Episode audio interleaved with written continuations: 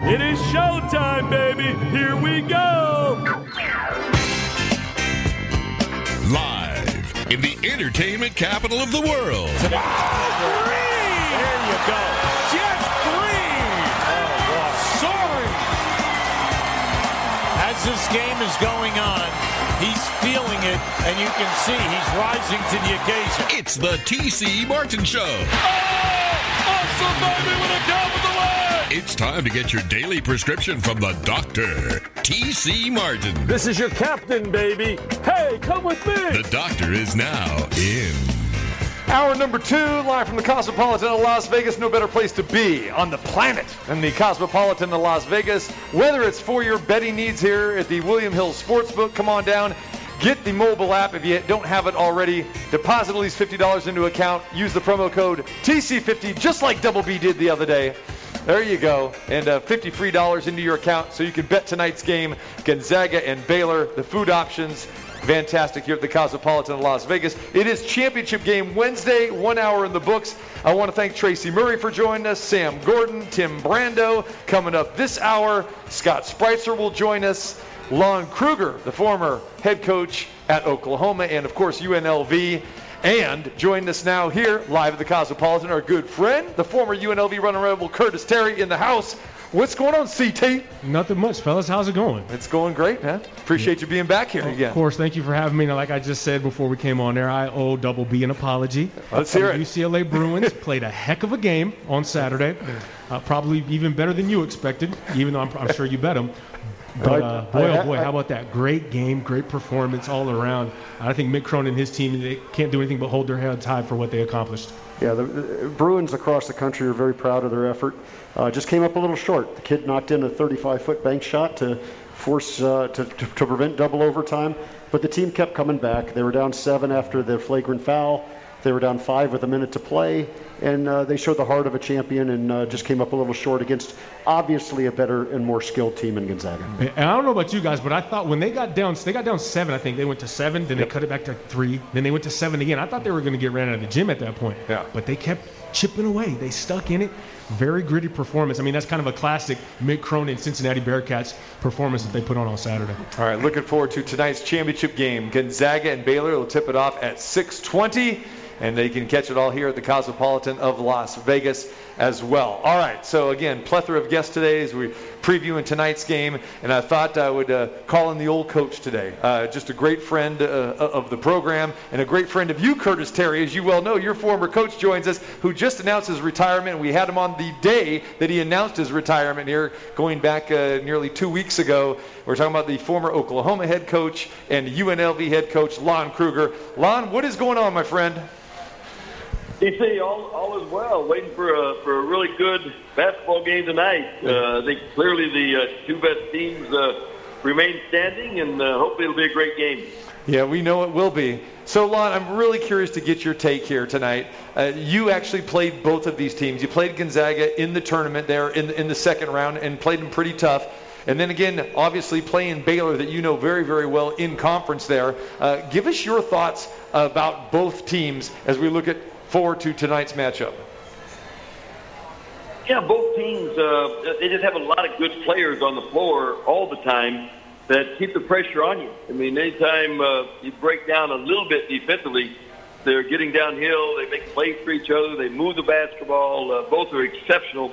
Then both are very good defensively. I know a lot is made of uh, Baylor's defense. But I think Gonzaga is much better than uh, than folks give them credit for because they've got good basketball players on the floor. They know how uh, both teams are very well connected, and and uh, Scott Drew and uh, you know does uh, does a great job. And uh, again, uh, Gonzaga, what Mark's done there is well documented. He does a great job as well. Lon Kruger joins us as we're talking about tonight's game between Gonzaga and Baylor. Going back to that game in the second round when you when you faced Gonzaga, and I know we talked a little bit about this uh, before, Lon, about exactly what they bring uh, to the table. How difficult were they to prepare for? They just keep coming at you. I, I think, uh, regardless of how you prepare, when you get out there, they're they're cutting a little harder. They're moving the ball a little bit more quickly, and then whenever the ball gets into Timme, uh, you know, you just uh, you know everything everything works for him, and you uh, you know you got so many weapons on the perimeter. and then Timme's such a good finisher inside and a great passer. So uh, they, uh, you know, players on the perimeter really move hard because they know Timme will get them the ball if they come open. You know, you saw that Baylor team, like we, like we said, in conference. Uh, great guard play that they have there with uh, Davion Mitchell and then Butler, and then we know they can bring guys off the bench as, as well too. Talk a little bit about the, the Butler guards coach and and how important that is come tournament time. They're excellent. Uh, they've got uh, really uh, four or five really good guards. Uh, when they bring uh, Flagler off the bench, uh, Mayer off the bench, uh, those guys are really good, and uh, they all get downhill then they're very physical defensively against the ball. They can really cart you and uh, and take you sideways. So uh, they've uh, they've done they've got great guard play, and uh, then you know you got Tchatchoua and uh, and Vital and, and those big guys inside uh, that are really uh, really tough too. All right, Coach. I believe we got one of your, your former players. You know, he's here with us today, uh, uh, Curtis Terry. Uh, Curtis, what do you want to say to the coach? First of all, I want to say congratulations, Coach, on the retirement. Obviously, well deserved in terms of you being able to, to retire and spend some quality time with Barb and Ange and Kevin and the grandkids. Um, and we could talk Big 12 basketball and, in the national championship tonight, but I'm curious. Kevin's just announced that they've had three Big 12 transfers come into UNLV. What do you foresee kind of Kevin doing in terms of rebuilding this UNLV basketball program? Yeah, as you know, uh, you know, uh, you know, Las Vegas is a good destination spot for transfers. I mean, they uh, they've all been to Vegas because they played AAU ball in the summertime, and uh, I'm, I'm most thrilled about the staff that Kev uh, assembled there. When you look at the, the folks, uh, you know, uh, you know, they, they got great networks of recruiting. They've got uh, great experience. Uh, they'll they'll mesh very well together, and uh, and uh, you know, I think they'll get really good players in there, which you have to have in this day and age. And uh, and uh, I know uh, he's excited about it. I'd like to know about that uh, recruiting pitch that uh, that Curtis Terry got, uh, you know, fr- fr- from the Krugers. That's what I want to know. Know, take, take, take me back in time, Coach. What was that all about? Yeah, I'll tell you what, Curtis, we'd, we'd like to have a lot more players like Curtis. You know, he's uh, he's one of those uh, great team first attitude and great worker every day in practice and all about whatever he can do to help the team win. And uh, he appreciates you looking over him there. It sounds like he's doing a good job on the radio too. and you kept him away from Arizona too. You know, you know, his brother ends up going there. We get him here. So, well, what was, uh, that's what, good. What, That's, he, he's, he's a Las Vegas. You know, we need to keep him right there in town. There you and, go. Uh, we look forward to seeing him uh, whenever we get out there. And, Curtis, talk a little bit about that. You know, as you went through the recruiting process, and again, you know, choosing UNL, UNLV, and like like Lon just said, and I know that Kevin wants to do. We always talk about that. You want to keep your best players home. Yeah, 100% for sure. And I think the biggest thing for me, and I'm super appreciative to Coach Kruger uh, and his staff for giving me the opportunity to walk on at UNLV. And I think just by it's not it's not what you know, it's who you know. And for me, being able to have that link to Coach Kruger when he was coaching the Hawks and coach my brother Jason, Right. that got my foot in the door to be able to come down here and get that opportunity to walk on. And so I'm forever indebted to Coach um, and his family for what they, the opportunity they afforded me. But I think you always want to keep your local kids here. So I think Kevin's going to try to keep as many guys as he can here in Vegas. Uh, but I think the biggest thing for Kevin is trying to get guys here that want to be here, that want to compete, that are selfless, that are trying to better themselves um, and the opportunity that they have. And so I'm excited to see what Kevin's going to do. Obviously, these three Big 12 transfers are going to kind of set the foundation, but he's still got a bunch of more spots to fill as we've seen kind of what the guys that have went into the transfer portal. And you mentioned uh, about uh, building his staff, Kevin building his staff. And coach, he- he's got one of your longtime assistants at Oklahoma that will come and join him here at UNLV, correct? Absolutely, and uh, Carlin Hartman is uh, one of the best. He's got uh, great experience. He's got a great network. Uh, you know, he's, he's coached a lot of different places. He's a terrific recruiter, but an outstanding basketball guy. And then most importantly, uh, as Curtis knows, it's about relationships with his players, and these guys uh, appreciate the time that he gives them, and and uh, you know, the, the, not just on the floor, but also off the floor. And Tim Buckley has got that same background. So, uh, yeah, with uh, the experience of Carlin Hartman and Tim Buckley, I know Kevin will lean on those guys hard, and uh, they'll do a great job. So, coach, have you uh, relocated back here yet? We, we we know that you are going to be spending a lot of time here. Is this is this uh, going to be home for you now, back here in Vegas again? It will be eventually. You know, we uh, got some things to tie up around here, and uh, we'll be, uh, you know, the short term, we'll be operating out of here, but getting to Vegas a lot, getting to Nashville a lot. That's where our daughter lives with her grand, with her, you know, daughter and two sons. So, you know, grandkids have a, a big tug on us. So uh, we'll be wherever they are for sure. All right, Lon Kruger joins us. We're live at the Cosmopolitan. TC Martin Show along with Brian Benowitz, Curtis Terry, and Frank Harnish. Hey, Coach, uh, I know Curtis was just mentioning some of the Big 12 transfers that are coming over to UNLV. Going into the tournament, it seemed like everybody was talking about the Big 10 is the best conference and the Big 12 and some other ones pretty good as well. Is it fair to say, with the way Baylor's played and teams like your Oklahoma club and other ones, that the Big 12 is just as good or, or on par with anybody else in college basketball right now? The league has been for, for the last several years. Uh, this year, I think from top to bottom, uh, was probably the best the Big 12 has been. We didn't show that, as it turned out, in NCAA tournament play. Uh, the Big 10 and Big 12 uh, lost out early. Pac-12 did a great job, but uh, yeah, it's, uh, it's an outstanding conference. The coaches in the league are really, really good, and uh, every night out, you know, you got to play well to have a chance. So, Coach, we understand that uh, you know one of those transfers that we're talking about it was one of uh, coming from Oklahoma as well too, and it's uh, probably mispronounced the name, but uh, Victor Iwuakor. Uh, speak a little bit about him. Yeah, he's a he's a great kid. He's great energy, great enthusiasm. Fans will love him. Uh, he's a terrific athlete. You know, just needs rep- repetitions, and he'll get those and. He'll do. Uh, yeah, he'll do a great job. Uh, and again, uh, you know, Hamm and, and McCabe, you know, other two guys in the conference are really outstanding guys. Uh, love love the character that they're bringing to the program and uh, their work ethic and uh, their team first attitude. All three of those guys will be fun, uh, fun for the fans and uh, and you know fun to coach as well. All right. Before we let you go, Coach, uh, we need a prediction for tonight's game. Like I said, you know both these teams very, very well. Coached uh, against them both this season. Uh, who do you have a rooting interest for, and who do you think actually will win the game tonight? Love both coaches. Uh, they both do a great job. But I, I'm going to lean. I'm going to stay in the in conference here with the with the Baylor Bears and be pulling for them. But you know, obviously, a game that could go either way. Uh, I think it'll be, uh, you know, just really good players, mature players. They play, the, they, they understand the game. They move the ball. They, they make good plays for each other. So we'll uh, we'll be pulling for the Bears.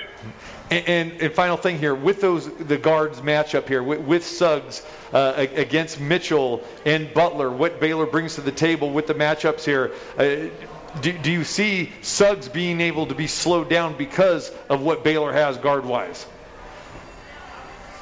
I think it'll be a, a, great matchup. I think the big key is that uh, Mitchell for Baylor stays out of foul trouble. Hmm. He's so good against the ball. Uh, you know, he's uh, he's also a little bit you know overly aggressive sometimes. He might pick up that second foul with uh, nine ten minutes going the first half, and that would hurt Baylor a lot. They need uh, they need uh, Mitchell on the floor, and uh, and I think uh, Gonzaga has to work through Timme in the low post. If, if, if those two things happen, it should go down the wire.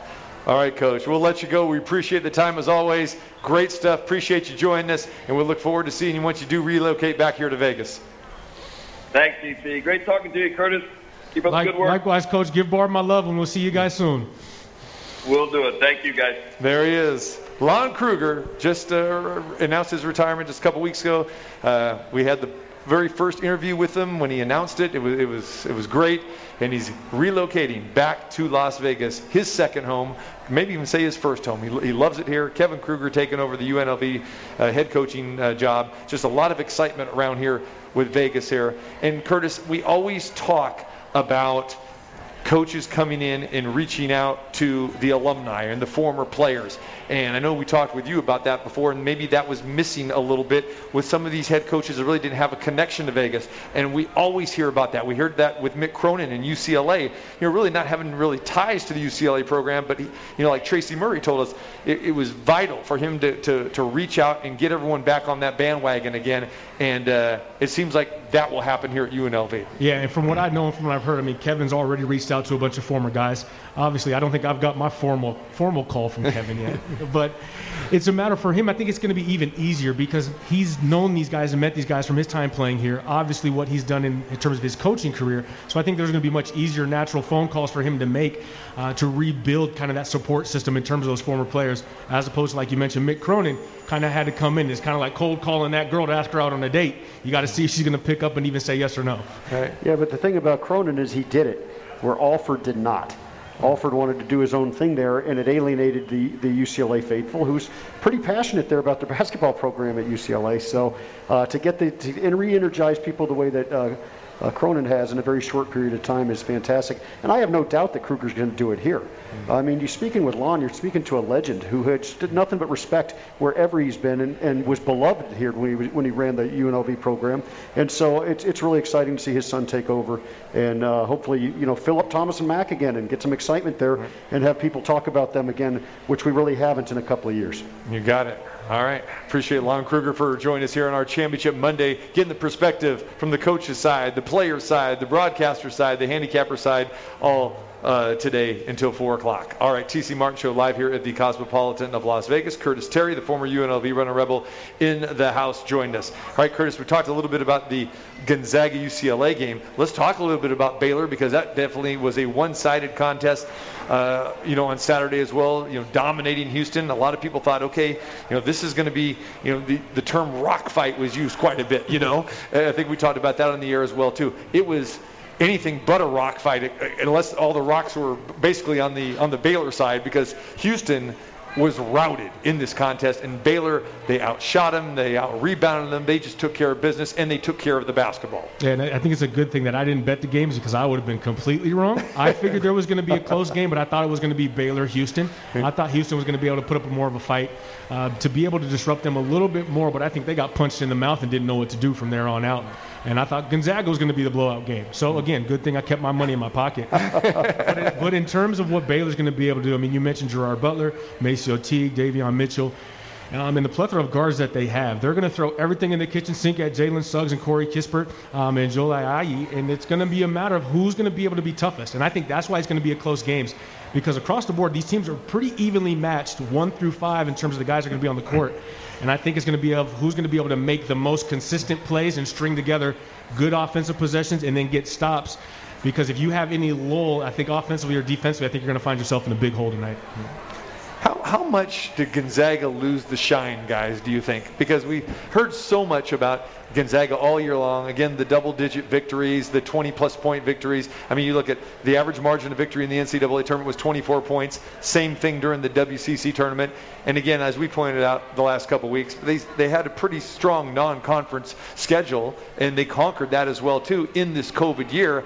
But how much of the shine maybe has come off with that overtime victory over UCLA, who was the 11 seed. I give zero shine off of Gonzaga. You give them nothing but credit for staking in a game where they were punched in the mouth and they were playing an aggressive, very difficult team in UCLA. And there's no there's no shine off. If anything, it gives Baylor a little bit of confidence that they could play with them. But in the end, Gonzaga has been the best team. We talked about it going into the year. Gonzaga is the team to beat. Everybody knows it. They were the team to beat last year going into the tournament. And for them to carry it to this year, there's no shine off of them. They went out and won a game. The only thing that could, to me, be trouble Suggs plays a little bit with that football mentality. He lowers that shoulder. What if he takes a couple of charges early and they get him out of the game and he's got to rest for the half? That's my only concern really going in this whole game. I think it's all Gonzaga. I think Gonzaga is going to maybe close at halftime, but just pull away and win by 14. Win by 14. 90, 92 78 wow. be my final. I tend to agree with Brian as far as the shine. I don't think there is any shine off, especially if they win it all. People will remember that as being a great game against UCLA. They'll also remember it as a game that they were challenged in. And, you know, UCLA brought it, but they found a way to win. They win on, and then they win a game. In a strange kind of way, it might actually be beneficial to them as well because we've said all the tournament long nobody wins a championship without a close game. Well, now they've had it. Can they play in a game that is close when it comes to crunch time? Well, they did. It took them overtime, almost double overtime in the game. But again, they found a way to win. So, yeah, Baylor can take some positives out of that game. Maybe they try to implement something and go, well, let's see if we can do this or that. But they only have one day between the games. It's not like they have four or five days to implement something in a practice and try to throw in some other kind of different game plan. I think that Gonzaga and Baylor is what everybody wanted before this tournament started, or at least most people wanted. It's the matchup that we got kind of robbed of back because of COVID in December, as you've mentioned several times out there. I think it's going to be a really good game. I'm curious to see how it starts out because – We've talked in this tournament a couple games. Gonzaga, oh, the biggest challenge is going to be USC because they have the size and everything else.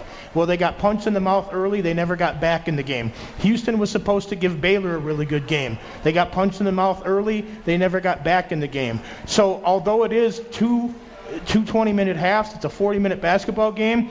We've seen a tendency here a little bit. If a team gets up early, lately, the teams of this caliber, they can kind of take that lead and they've been coasting with it and going kind of, you know, gate to wire, so to speak, is like a horse racing term or something. So I'm curious to see how it starts out because I hope it is close because as we saw in the UCLA Gonzaga game, if it's close, we might have a really close game all the way through. If somebody gets that spurt and they get off to that early lead, it might not be as good a game. So I hope it's right. I hope it's a great game right from the start and that it continues on that way. I don't have a dog in the fight, so I'm just hoping for the best game possible. You know, from the Gonzaga perspective, a lot of people are saying, well, when you go through that, you know, just you know, 48 hours ago, and you go into overtime in a game where you were challenged and, and you win by a buzzer beater, where you're on that big emotional high, how are they going to show up today and come back for that? Curtis, I don't know, have you ever been in a situation like that where you had such an emotional win? Maybe you were an underdog and you guys won, or maybe you won in comeback fashion, whether you were underdog or favorite or not, and then how did you respond in the next game? Nothing that I mean, I'm sure I have. Nothing that just jumps out to the top right. of my head though. But I think the thing you're going to see with this Gonzaga team is they all expect to be here. And when you look at, I believe the numbers were put out over the course of the last six seasons that were finished. Gonzaga's made two national championship games, two Elite Eights, and two Sweet 16s. So in terms of experience, I mean, they've been here. Coach Few sets up his non-conference schedule in a on purpose to prepare his team. I mean, this year they played Kansas, they played Auburn, West Virginia, Iowa, and Virginia. And they tried to even they tried to play Baylor. I mean, they're going out to prepare themselves for these moments. So I don't think it's going to be a matter of wow, we're on that emotional high. Uh, Suggs hit that hit that 40 foot bank shot to win the game. I think that they're going to think, hey, you know what? We got lucky that we escaped that one, but now we got to lock back in and get prepared to go and play this team that, again, they've been preparing to play each other now for months because they were supposed to play originally in December and things didn't happen. And so in terms of the scouting reports, they've got all that film. They've prepared for this this game to be happening. Now they've got to update stuff and get ready to tip it off here tonight. And I think it's going to be a really really good game. Um, and like you said, I, I, don't have any, any any skin in the game. I just hope it's a good game uh, to follow up what we saw from UCLA and Gonzaga on Saturday night. Yeah, and when it comes to Gonzaga, I think Gonzaga thinks they're exactly where they're supposed to be tonight in the championship game. Right. And you can make the same argument for Baylor as well too. For sure, I mean, they, were absolutely. The, they were the number one seed, and again, you know, Baylor was probably thinking, hey, all this talk about Gonzaga, you know, what, what, what about us? Because when when they talked about that game in December, when that game was going to be played, I mean, it was virtually going to be a pick 'em, you know, type of game because mm-hmm. both teams were undefeated. Now Baylor had uh, some COVID issues. Baylor ended up losing two games. Okay, uh, they lost to Kansas on the road and they lost to Oklahoma State in the tournament. But outside of that, I mean, Baylor really didn't have any close games as well too.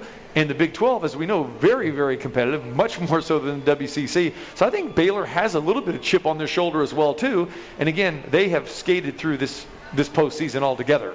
Yeah, and Baylor's not. They've they've been one of the best teams, them and Gonzaga. But I think right. everybody says Gonzaga's head and shoulders the best team all season. Mm-hmm. So I think Baylor might feel a little slighted by that, especially the performance that they put on in the Final Four against Houston. But again, it circles back to me is that these teams are supposed to be here, and right. very rarely do you see the two best teams on the course of a season right. on a collision course and actually meet up in that championship right. game. And tonight, everybody's dreams are coming true because this is what we wanted last year. Now we're going to be able to get it this year after the whole season that we've gone through in terms of being COVID impacted. Do you believe that that that Gonzaga is the head and shoulders above everybody, or we're leading into this tournament?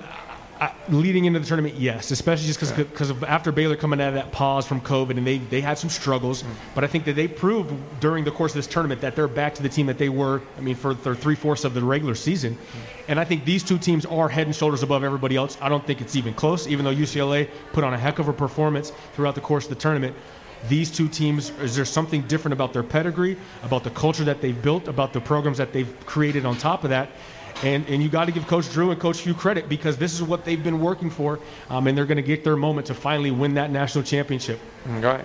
Great stuff. All right, we'll continue breaking it down for you here. Gonzaga and Baylor championship game here tonight, 6:20 p.m. It will be the tip-off. Again, the betting line got Gonzaga a four and a half point choice. 159 and a half is the total tonight. And uh, our guys on the other side here at the William Hill Sportsbook here at the Cosmopolitan saying a lot of Baylor Bear money has been coming in, but overall great two-way action uh, as well too. Speaking of betting, we'll bring in our good friend, our handicapper extraordinaire, Scott Spreitzer, who has been on fire here. He will join us on the other side of the break, and we've got more from the Cosmopolitan on this championship Monday. TC Martin, Ballpark Frank, Curtis Terry in the house too, and we'll also touch on a, a few more keys to the game and some breakdown from us right here as well too. Championship Monday, live from the Cosmopolitan. TC Martin Show. Don't you dare go anywhere. Wait a second.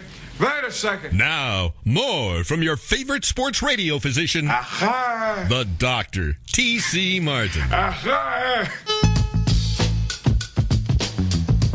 Live from the Cosmopolitan of Las Vegas, our championship game Monday will be our last show here for a while. So, uh, been fantastic, of course.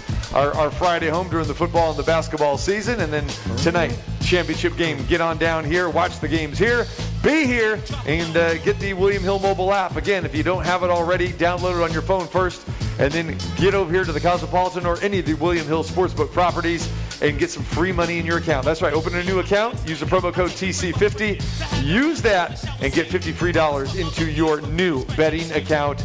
Take advantage of it. You got baseball every day now. We got the NBA. It's all here for you.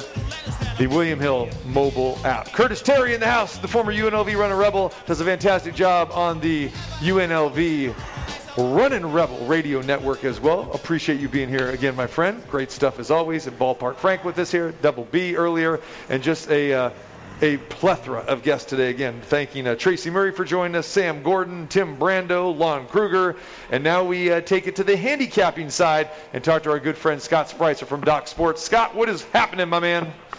How's it going, TC? It's going great, buddy. It's going great. So, uh, how'd the Final Four treat you? I can't complain. It was it ended up being a split for me overall, but um, uh, yeah, been a good tournament. Definitely can't complain about that, and uh, just can't wait to kick back and watch this game tonight. All right, let's start uh, analyzing it, evaluating it, and then when you look at this game, Scott, uh, the line opened at five in favor of Gonzaga, got bet down to to four and a half. Uh, we're hearing a lot of uh, Baylor money continue to come in. Total 159 and a half. We'll get some opinions on on, on both uh, the side and the total here. But uh, when this line uh, w- was made, did that hit your number? No, I actually thought that Gonzaga. Well, I thought it was the right line as far as betting was concerned, but as far as power ratings were concerned, going into Saturday's Final Four before either game was played, uh, Gonzaga was a good eight to eight and a half point uh, difference from Baylor. They were about eight and a half points better power rating wise, not just my own, but KenPom. Uh, all the best power ratings you could find had Gonzaga eight to eight and a half points better than the Baylor Bears. So we get Baylor who wipes out Houston almost start to finish. Gonzaga, of course, struggles and wins in overtime on the mirac- on the miracle shot by uh, by the Zags, and and then all of a sudden you've got a line that comes out four and a half when I actually made the line myself six and a half. So it's one of those things where I thought for betting purposes they had to do what they had to do, which is a four and a half, and for my personal betting purposes, uh, I made Gonzaga six and a half, and it's been one of those things over the course of many, many years that if you've got the matchup on Monday night, and out of that matchup, you have one team that covered on Final Four Saturday and one team that did not cover the spread. That team that did not cover the spread because of recency bias has been a little bit of value or had a little bit of value on it, and they've gone on to win and cover the spread in the championship game. So, uh, just a couple of thoughts on that. But it, again, it was interesting because I, I look at obviously my own power ratings first, but I do trust guys like KenPom, and to see that number being eight, eight and a half before Saturday's games were played, and then seeing the adjustment off of one game was a little bit eye-opening for me. All right, interesting stuff there. Okay, and I noticed, like from a total standpoint, one uh, stat that I saw out there: only three games uh, that have been in, in, the NCAA championship game have actually gone over 159 and a half. Is is that the the thinking here that people are thinking? Okay, you know, this this these guys are going to be playing a little bit close to the vest, even though we know that both these teams can get up and down the court. But uh, it doesn't seem like uh, games have gone over that number very often.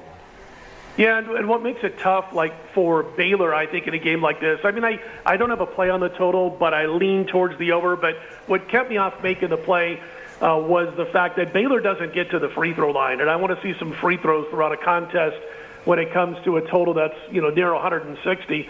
Uh, they're 295th in the nation in free throw attempts to field goal attempts ratio, which means they just don't get to the free throw line with their style of play. And so if they, you know, play their game and that's the way things go, then there's a good chance that Baylor's not going to contribute at the charity stripe to getting to this total. Now Gonzaga is the other way around. I mean, with their style of play, you know, seventh quickest adjusted tempo, all that kind of stuff, they get to the free throw line quite often, and uh, their free throw attempts to field goal attempts ratio is strong.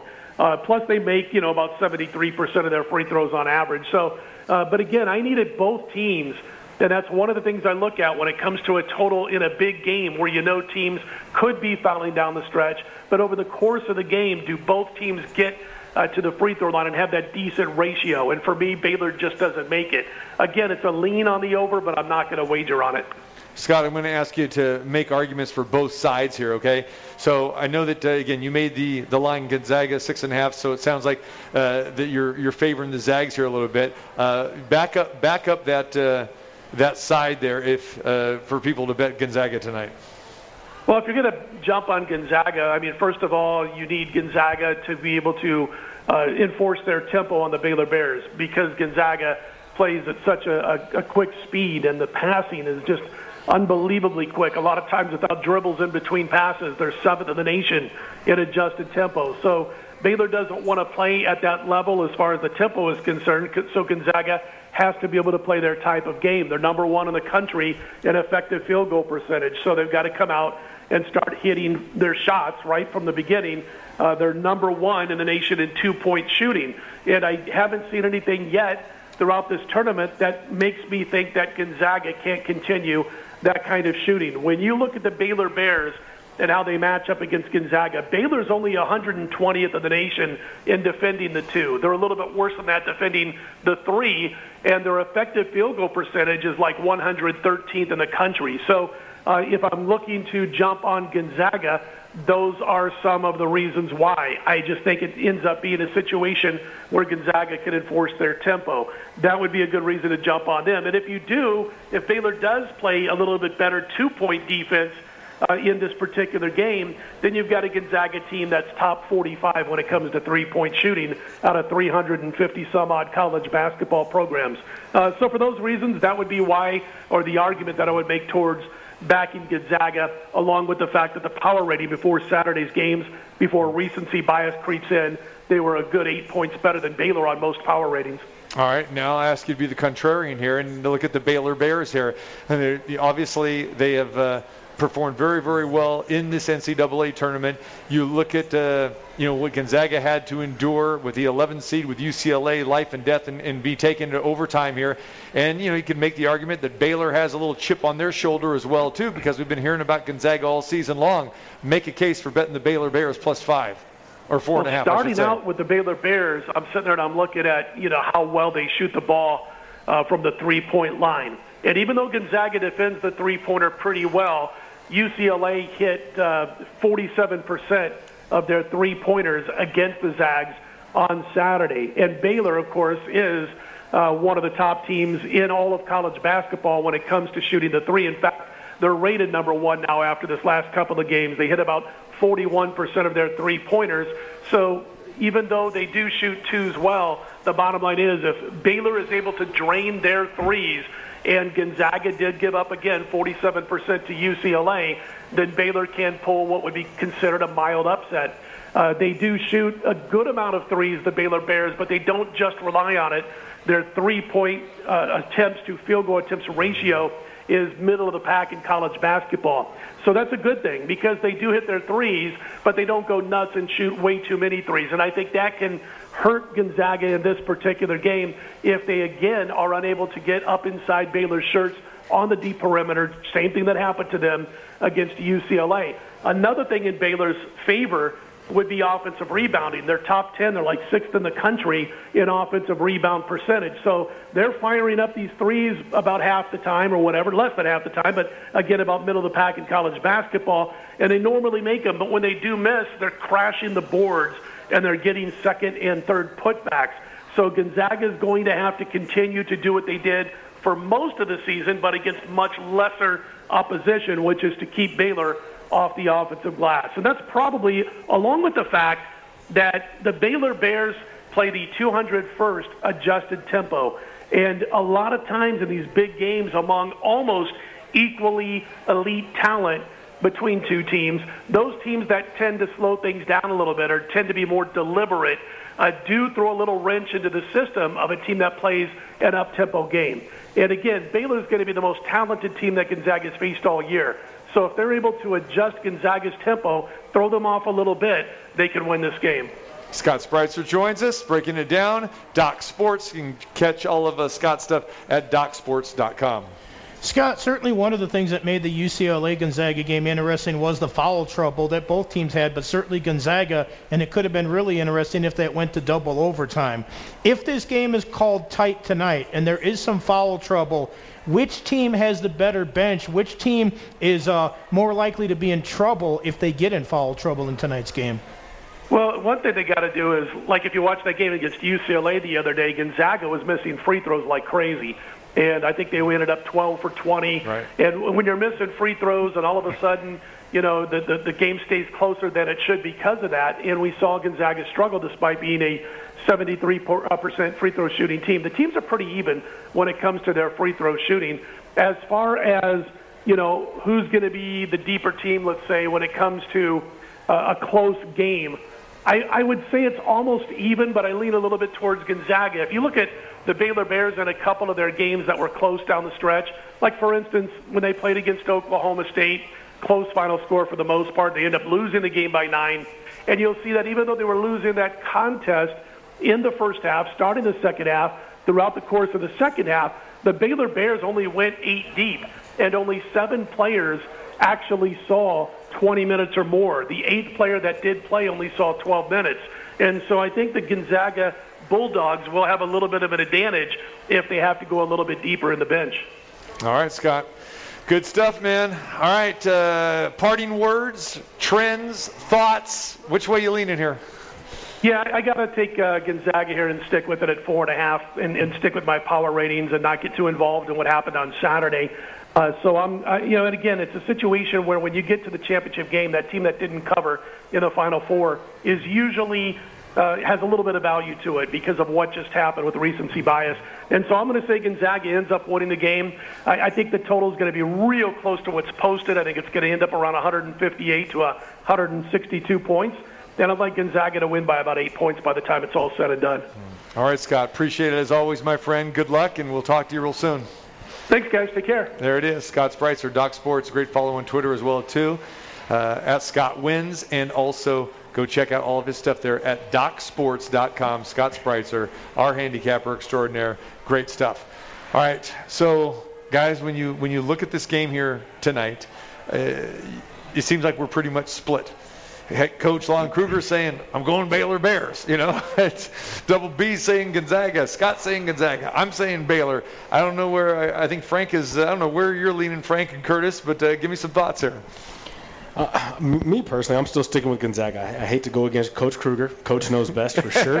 but I'm a I'm a Pacific Northwest guy, so I got to I got to stick with the uh, yep. pseudo hometown team yep. here with the Gonzaga Bulldogs from Spokane. But I think it's interesting. Obviously, Scott Spreitzer knows his stuff. But from a playing standpoint, all these effective field goal percentages and the trends and all these numbers that are thrown out there to me, throw out the window. I'm just stonewall because right. from a playing standpoint, right. you don't think about that. Exactly. Obviously, yeah. you know that teams shoot three pointers, um, or you want to force them to a certain area on the floor, uh, limit foul trouble or what their free throw percentage but it's about getting stops and having successful offensive possessions. And that's what it comes down to because in the course of the game, you don't have time to think and relay and go through all these different scenarios and mathematics and the analytics. And especially for a guy that was a journalism major, all those numbers went right over my head, anyways. all that matters at the end of the day is the final score, me versus you. And I think that's where obviously the guys, the bookmakers, odds makers, and everybody, especially here in Vegas, they're great at what they do. But from a playing standpoint, I think sometimes, especially in a game like this, you might want to throw that stuff out the window because these are the two of the best teams on the course of the season.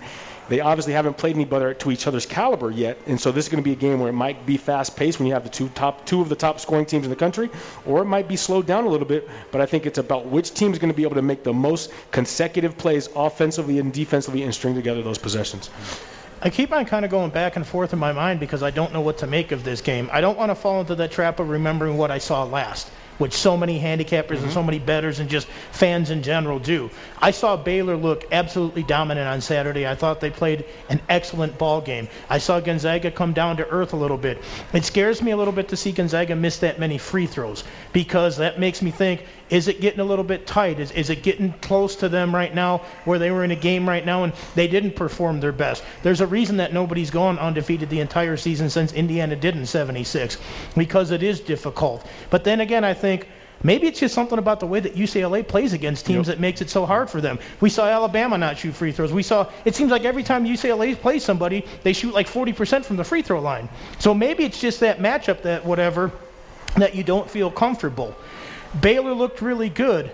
But they played a Houston team that I think maybe they knew a little bit too. We talk about, you know, that familiarity, like when Loyola beat Illinois so much earlier on in the tournament.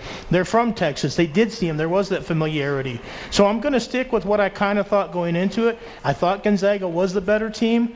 I think they will still find a way to get it done. It would not shock me whatsoever. There's no way that I would touch this game from a betting standpoint unless I did it with the TC50 app or something like that and with the in game wagering to see how I see the game is playing out once it gets underway because I'm not sure exactly how it's going to play here.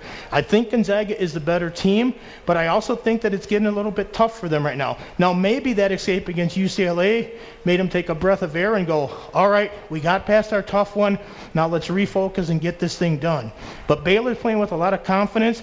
And one thing that you mentioned, and we've talked about it in so many other sports, TC, the chip on the shoulder. We talked about the Golden Knights in season one. We talked about it with other teams. We talked about it with Tampa Bay and Tom Brady coming down, teaching them how to win and that kind of stuff.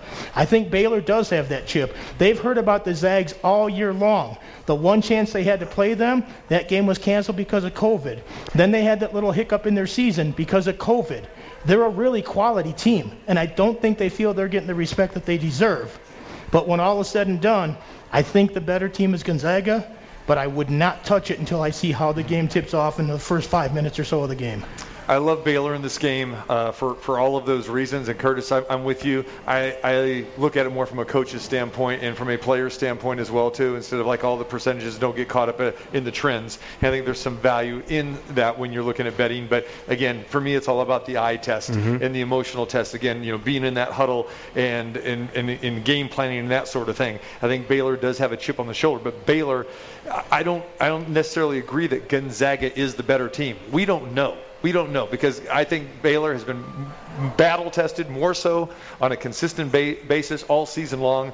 They've got they've got big guards, They've got guards that can shoot, they've got great perimeter, and they're much deeper than Gonzaga, and that is hard for me to go against, and especially with a team that is well coached as Scott Drew, who takes care of the basketball. They take care of the basketball much better than Gonzaga. I've seen Gonzaga a lot okay and and and this team does get a little loosey goosey at times with it and again they did underperform against ucla we talked about they got out rebounded and, and outshot and that sort of thing to a ucla team that just kind of mucks it up and Mick Cronin's teams did that at Cincinnati, and they're doing that at UCLA. And they've transformed into those Cincinnati Bearcat teams where before Mick Cronin said, hey, we were a pretty soft team. Tracy Murray told us the exact same thing. Cronin has made this team, a UCLA team, a, a, a, gutsy, grinded out type type of team, and that bothered Gonzaga. Well, well, Baylor can do that probably better than UCLA because they have some lockdown defenders, and Davion Mitchell is definitely one of those guys. So it wouldn't surprise me. Gonzaga wins going away. Would not surprise me if, if Baylor wins going away. We do have the two best teams, and when we go back to talking about being prepared, I think both teams are very prepared. Let's remember, uh, I heard both from Scott Drew and from Mark Few when that game was supposed to take place on December the 5th. Both of these guys prepared. Right. And what Mark Few was saying is that ever since that game, especially when the tournament started, they looked at the bracket and they said, okay, we're going to end up with Baylor. So they have been practicing, okay, back home in Spokane and everything against that Baylor defense. Now, granted, you don't have Davion Mitchell and Macio Teague and, and, and, and, Jared Butler, those guys in the Gonzaga, you know, practices because you're, you're going against your scout team guys or your backups and that sort of thing. So you can make the argument that Gonzaga is prepared for this. Scott Drew has said the exact same thing. So these teams, believe it or not, and coaches, these two coaches are very are friendly with each other. They know each other very well. So I think they are going to be prepared prepared for each other because they were supposed to play each other, you know, going back in December. So I think it's going to be one heck of a game. This is the game that we've uh, anticipated, that we all wanted to see back in December. And then once the tournament brackets came out, we said, hey, here's the collision course here. But uh, as I sit here right now, I, I cannot uh, say that I think Gonzaga is is totally the better team. I think you know Baylor is they're they're rolling right now. I No, mean, they're like I- a race car in the red right now, and, No, and, and I, love this team. I agree with you there. And again, I said I think Gonzaga is the better team. I don't know. I won't know till tonight. Hmm. And even tonight, I won't necessarily know. It's a one and done scenario. Yeah. This is the kind of thing, honestly, hmm. I would love to see these guys on the best of five or seven type of tournament and see what happens and see after game one how the adjustments will be made and stuff like that. But that's the beauty and the curse of the NCAA tournament. It is one and done. Whichever team comes prepared to play tonight gets off to a good start and whatever else, I think that could go a long way. It doesn't mean that somebody else can't come from behind either. But in the one and done scenario, there isn't a lot of time. Everything is in game. It's only one day since the last time they played or whatever. That's what makes it so exciting. That's also what makes it so dangerous. And that's why sometimes, even if Gonzaga is the better team, it doesn't mean they win tonight. That's how you get so many upsets in the NCAA final game because that one team on that one given night, you can say, well, we beat them nine out of 10 times. But if it's the 10th time, you're not the champ. The other team's cutting down the nets. And I don't think there's going to be an upset tonight. These are the two best teams. Exactly. I mean, it's, it's, yeah, yeah. it's 1A, They're- 1B. I mean, they're Even though. Baylor's technically the underdog, it wouldn't yeah, be an but upset. that, right. that's, No, that's just from a betting standpoint. The underdog. Exactly, But again, right. these are the two best teams. The better team tonight is going to win. And I, again, Mm-hmm. It's, it's every- tough to call, isn't Yeah, it? and they talk about the guards. You talk about Davion Mitchell and Yeah. Jared Butler, Macio Teague, and all these guards that Baylor has. But at the same time, talk about Jalen Suggs, Joel Ayayi, Corey Kispert. They've got some very talented guards on their own right. I love that starting five at Gonzaga. Love that- it. Yeah, they play a different style. So Yeah. I think it's going to, Yeah. it's like you mentioned, it's going to come down to foul trouble. If team, if either or both teams get in foul trouble, then what is their bench going to do? Obviously, Gonzaga has a local kid, Julian Strawther from Liberty High School on the bench. Doesn't get a lot of minutes, uh, but it's a matter of they also got a local kid from Spokane Anton Watson, and he had a pretty good game, probably more than you thought he would against UCLA. But it's about how can you tweak your lineups and make those subtle adjustments if Timme does get in foul trouble, if Suggs does get in foul trouble, if Kispert's not shooting. But on the other side, if Davion Mitchell, maybe he picks up a couple fouls trying to be a little too aggressive with Jalen Suggs, who's a football player, likes contact, and can draw those fouls. Things can flip flop very easily. I think it's again, it's who's going to be able to make the most consistent string together plays.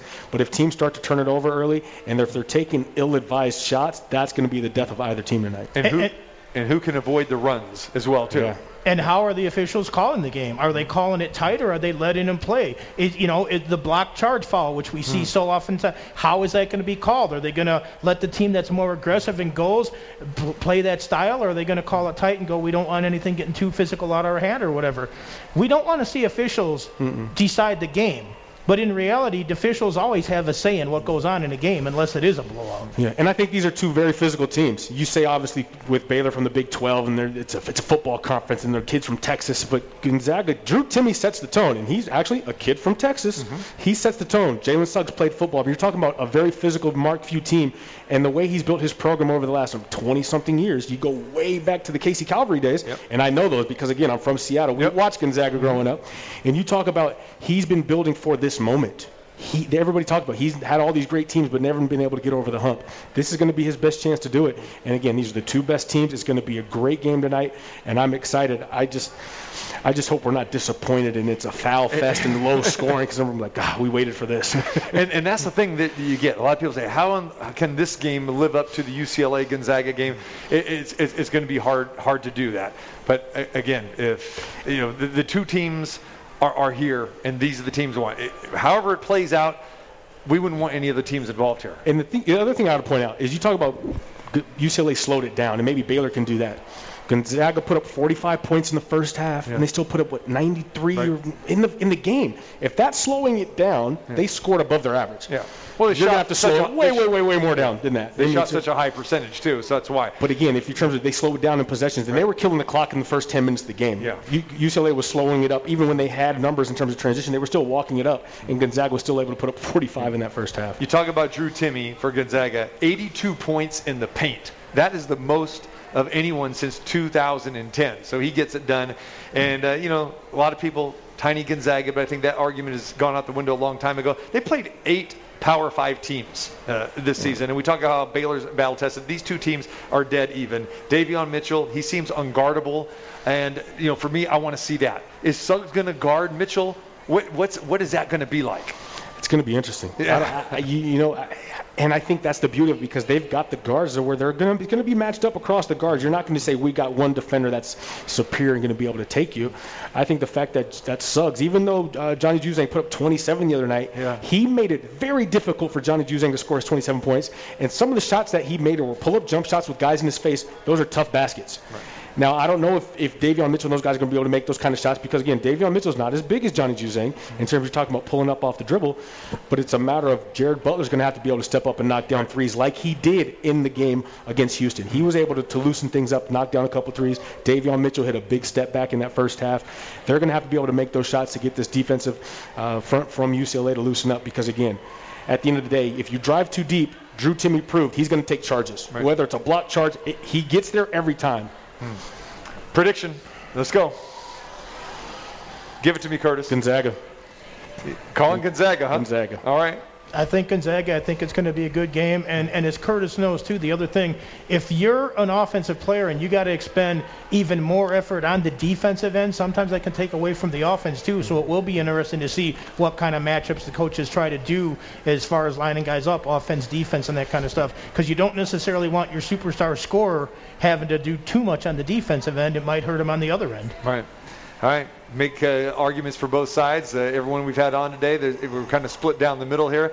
I'm going to take a shot with those uh, Baylor Bears uh, for all the reasons that we had talked about as well. Would not surprise me one way or the other. I've always loved this Gonzaga team. I love what Mark Few has built there. Uh, and again, I, I like Scott Drew and what he's done as well too. And I just love the depth of this team too. It's going to be one heck of a game. But uh, you know, right now I'm looking four and a half. Buying it up to five. I'll take that action. We'll see what happens, and we'll reconvene tomorrow and, and talk all about it. So, I appreciate uh, everyone for joining us uh, today. Uh, people here at the Cosmopolitan, of course, all the time here. Uh, our our home. Just uh, great for you guys to come on out here and enjoy everything that the Cosmopolitan has to offer, from the food, from the gaming to the sports book everything. Lon Kruger, appreciate him for joining us. Tim Brando, the legendary broadcaster. Scott Spreitzer, the legendary handicapper. Sam Gordon from the Las Vegas Review Journal. And our good friend Tracy Murray from UCLA joined us as well, too. And you, Curtis Terry, uh, it's been a pleasure having you on uh, during this entire basketball season. I know we'll talk more and more and more.